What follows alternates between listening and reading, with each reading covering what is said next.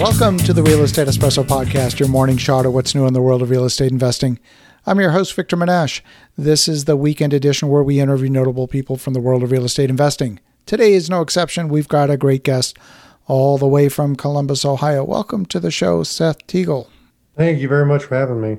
Great to have you here. Now, Seth, you've been in the multifamily apartment space for a number of years, and I know you and I have a philosophy in common. But before we dive into the details, why don't you give a little bit of your backstory and how you got to this point in your journey? Yeah, so uh, I started in real estate about six years ago. I started working for a individual I was friends with that uh, had a small portfolio, and uh, I was doing project management and property management for him. I realized quickly through that experience that single family was not the route I wanted to go as far as investing, um, and I bought into the multifamily um, space and how we can and really grow wealth and and uh, how scalable it is. And so uh, I purchased my first property almost four years ago now. It was a 50 unit. You know, we turned it, went full cycle with it, and have just been going since then. Uh, we're at about 600 doors now. We've integrated management into our uh, business, and you know, we are full on uh, operators in uh, in space. So that's about it. I love that story. And one of the things that I often discuss with investors is their systems and processes and ask the question if you like what you're doing, multiply by 100 or multiply by, let's say in this case, 600, and are you still going to like doing things the way you're doing them now?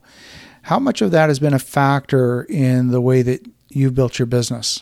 Yeah, so I think it's like a huge part of, you know, we, like I said, the reason I went into multifamily was because I realized just how doing a ton of work on 20 units that were spread out all over the city and couldn't systematize the the materials, the the ordering, the logistics were just so taxing. And it was no, I guess when I bought the first 50 unit we did, it was I was doing 50 units underneath three roofs that were all on the same property. And the effort that we were putting in, I think, was either the same or less than I was running around all over town on 20 single family homes the nice thing was my buying power went through the roof because we were able to standardize everything. So something that we worked on in that first deal was standardizing a buying list, like a master list that we use. And so we use the same products in all of our units. We use the same flooring, same everything. And so we've been able to, it's helped us scale tremendously just by using those, those advantages to multifamily versus single. So you talked about standardizing materials. Did you consolidate down to a standard crew that you work with on a, each and every project so that you've got the same working relationship, you've got the same systems and processes with all of your subcontractors so that you're really streamlining the normal case of what happens on a day in day out basis? Yeah, so what it allowed us to do was we were able to basically bring on a construction company or crew with one general contractor that he works primarily for me now and he does all of our unit turns. So we were able to teach the guys this is how we want it, this is the standard. And then they were they got very fast using the same product, the same materials on on all of our apartments. So now when we're well, even when it comes down to lending, we're putting together a budget uh, and a capex plan. We're pretty dialed in on that because we're using the same workers, the same like Lowe's, for instance. We did a million dollars in material purchasing last year, so they actually came to us and offered us a national buyers account where we get significantly higher discounts than you would ever get one going retail. But then two if you were just going in there and you you had a portfolio of 20 30 40 single family homes you know we're buying when i go in and buy like toilets i'm buying 100 of the same ones. I'm buying hundreds of gallons of paint in the same color because we do all of our apartments in the same color all the way down to appliances to flooring. We've been able to, to go straight to manufacturers of flooring and get it for um, pennies on the dollar compared to buying it through like a Lowe's or Home Depot or even a flooring company, we've been able to cut out the middlemen completely on some of our items because we buy them in such volume. And then, you know, management wise, I had problems with property managers not being able to really understand what we were doing and how we were trying to create value and returns for investors. And so after dealing with that for a couple years, we just ended up bringing property management in house. And so now we have a staff of 10 people that do all the day-to-day managing of tenants and the properties in general and then we're able to you know have direct oversight on how things are going on costs and just guarantee our returns and, and, our projections better than if we were going to a third party. I often talk to investors who are scared of going bigger. And one of the most difficult things to do in my experience is to stay small. Uh, you're describing some of the benefits of going bigger and how in fact things get so much easier when you make the decision to suspend disbelief and just go for it. Like literally make a decision to go for it and go bigger. A whole bunch of things get so much easier, don't they? Yes, I would absolutely agree with that. Oftentimes, I see syndicators out there focusing all of their energies on raising capital as if that's the number one thing that is gating the growth of their business. And perhaps at a point in time, that may be true. It may be that access to capital is what's holding them back. But as soon as you knock that down, the very next thing right behind that, that's going to be the limiting factor, is the ability to execute. Sounds like you've made that your focus. It's hard for me to put a personal stamp on a property, or, you know, if I send you a packet and I tell you, hey, you know, these are the returns that I believe you're going to get, how do I truly guarantee that without really being the one that controls the operations of the property? You know, because all property manager management companies that are not within the ownership group are for profit it only works for them to charge you the absolute most or tack on fees or do, you know, there's all kinds of little things where they get you. And so as an operator, you know, and I'm, if I'm sending you uh, an investment package and then you're going to put money into a deal that I'm putting together, I, I feel like I want to be able to guarantee you that these numbers are achievable. And I know that through proven things that we've done in the past. Yeah, I mean, I think that operations is definitely something that's not talked about enough. Many, many people out there teaching people how to buy deals and how to, to try to raise capital and you know everybody has their own podcast these days whether they've been in the business for six months or six years i feel like that's always you know a common thing that you know so even just vetting like a platform such as, your, as yours vetting who you're listening to and making sure that they actually know what they're talking about is super important. But yeah in, in a way to get around the capital raising or, or to kind of be able to be dual focused is in columbus ohio it's one of like the hottest midwestern markets. And so what i've really done is try to focus on out of state groups that want to buy in columbus or in central Ohio, and you know they may have the capital or they might be able to raise the capital, but they have nobody here to do the operations and the property management. And so I've we've done a couple deals with out of state groups that have contacted me and said, "Hey, we want to be in the Columbus market," so that we work out a deal together and we end up buying the property and then we operate it after the fact. And that's been one way that I've gotten around it. And then two, just having proven track record has really been helpful. You know, that it's not just I always put myself in the investor's shoes if I'm going to give somebody $100,000 or $500,000 and they want to be able to know that you're going to conserve their money and you're going to be able to operate the deal correctly, there's no better testimony to that than being able to show them like, hey, on these last six deals, here's how you did it. And it wasn't just the my answer is not we gave it to a third party property manager and then we managed them. Well, at the very high end, it is I think it is possible to have a third-party property manager if it's one of the large national players that really specializes. You're going to be putting the staff on your payroll. If you have a complex that's 250 units, staff's going to be on your payroll and yes, you're going to hire that third party, but you've got dedicated people that are paying attention on a daily basis.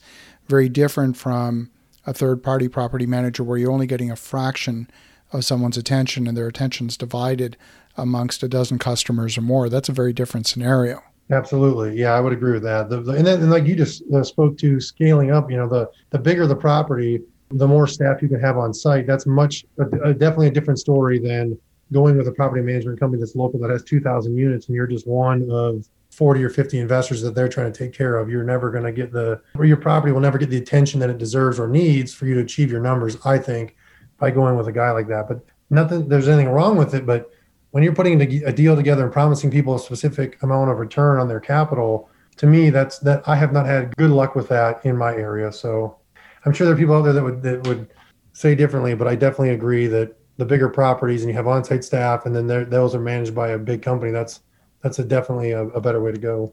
So, what is the sweet spot? Is it a matter of making sure that there are enough units in a particular project so that you can afford the staff to work full time in that project? Or is it simply having enough units within a given geographic area and perhaps bringing that function in house so you can put a blanket umbrella property management function over the entire portfolio? Uh, yes, that's great. So that was really kind of like what what changed for us. So I had I had a 50 unit, then a 40 unit, and I wasn't really big enough, and that was in one area. And then we went to an area we bought 180 units, and that had on-site staff already. So what we ended up doing at that point was then saying, hey, we're going to bring them in house they're familiar with this one property. We absorbed the four maintenance people they had and then the three leasing agents for that property. But then we started buying up smaller properties all around it. And so, you know, we were able to scale in that area with staff, like you're saying. And, and that was, I think that's the, the big thing is, you know, the industry standard people always say is like one maintenance person, one leasing agent for 100 units. I think it depends on the class that you're buying in. That might be great for, you know, high B class or A class, but if you're buying a C class property in a C class area, you might need more than one person and one maintenance person. Yeah, I mean, that was kind of how we got into the management piece of it was we weren't really happy with what we were finding. And so that's how we did it by bringing on the other properties that allowed us to hire more people then. And so now we, you know, we really have a, a good handle on it for our, ourselves. But yeah, I would say, you know, 100 units or more, whether that's 350 units to get you to 150 or that's one 150 unit deal. I think that's really kind of where you, once you start getting over that, is when you can really start looking at, or maybe it, it makes sense to bring in people on your own. Yeah, I love that. That makes a lot of sense, and that mirrors our experience as well in in our portfolio. That when you're trying to do projects that are too small, that are too distributed geographically, you don't get, and you're using third party management, you simply don't get enough share of mind from your property managers to give the properties the attention they deserve. And absolutely, if you are in that lower tier quality of property, they're much more maintenance heavy. There's a much greater demand on your people to be interacting with tenants on a daily basis. And therefore, your management costs go way up as a percentage of rent. You might be doing your spreadsheets assuming that, oh, our management costs are going to be 5% of gross or something like that. But in reality, in the cold, hard light of day, uh, it's going to be much, much higher than that, especially in the lower quality properties.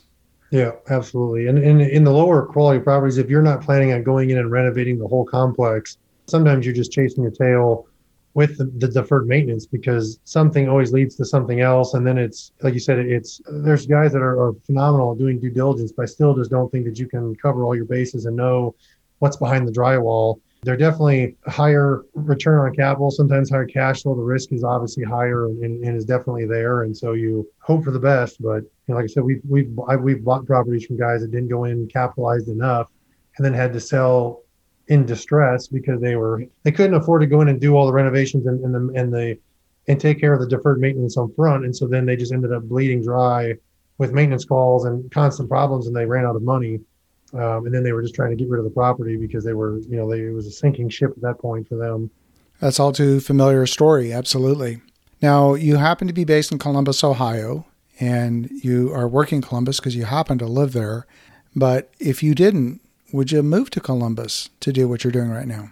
I think so. Like I said, Columbus is a really amazing market. It's it's constantly growing. There was no uh, sight and stop. It did not, you know, even during COVID, it wasn't. It was hardly affected. Rents continued to grow. It's very very stable area as far as if you're investing or interested in investing in the Midwest. It's one of the best cities to invest in. There's a lot of competition here, which has pushed a lot of guys out into some of the tertiary and secondary markets. But that's been good for those of us that own in those markets already, because then especially with COVID and people started working remotely.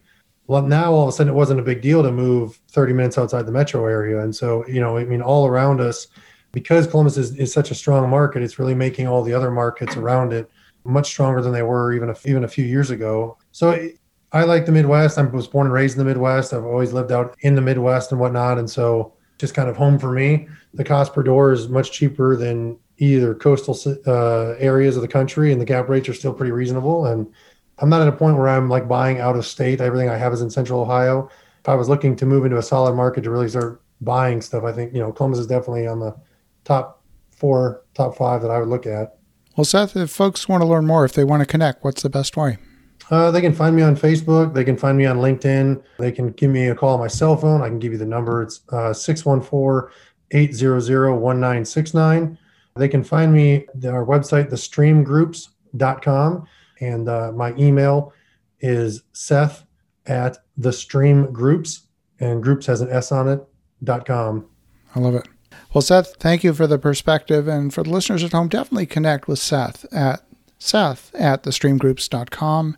The link is in the show notes. And in the meantime, have an awesome rest of your weekend. Go make some great things happen. And we'll talk to you again tomorrow.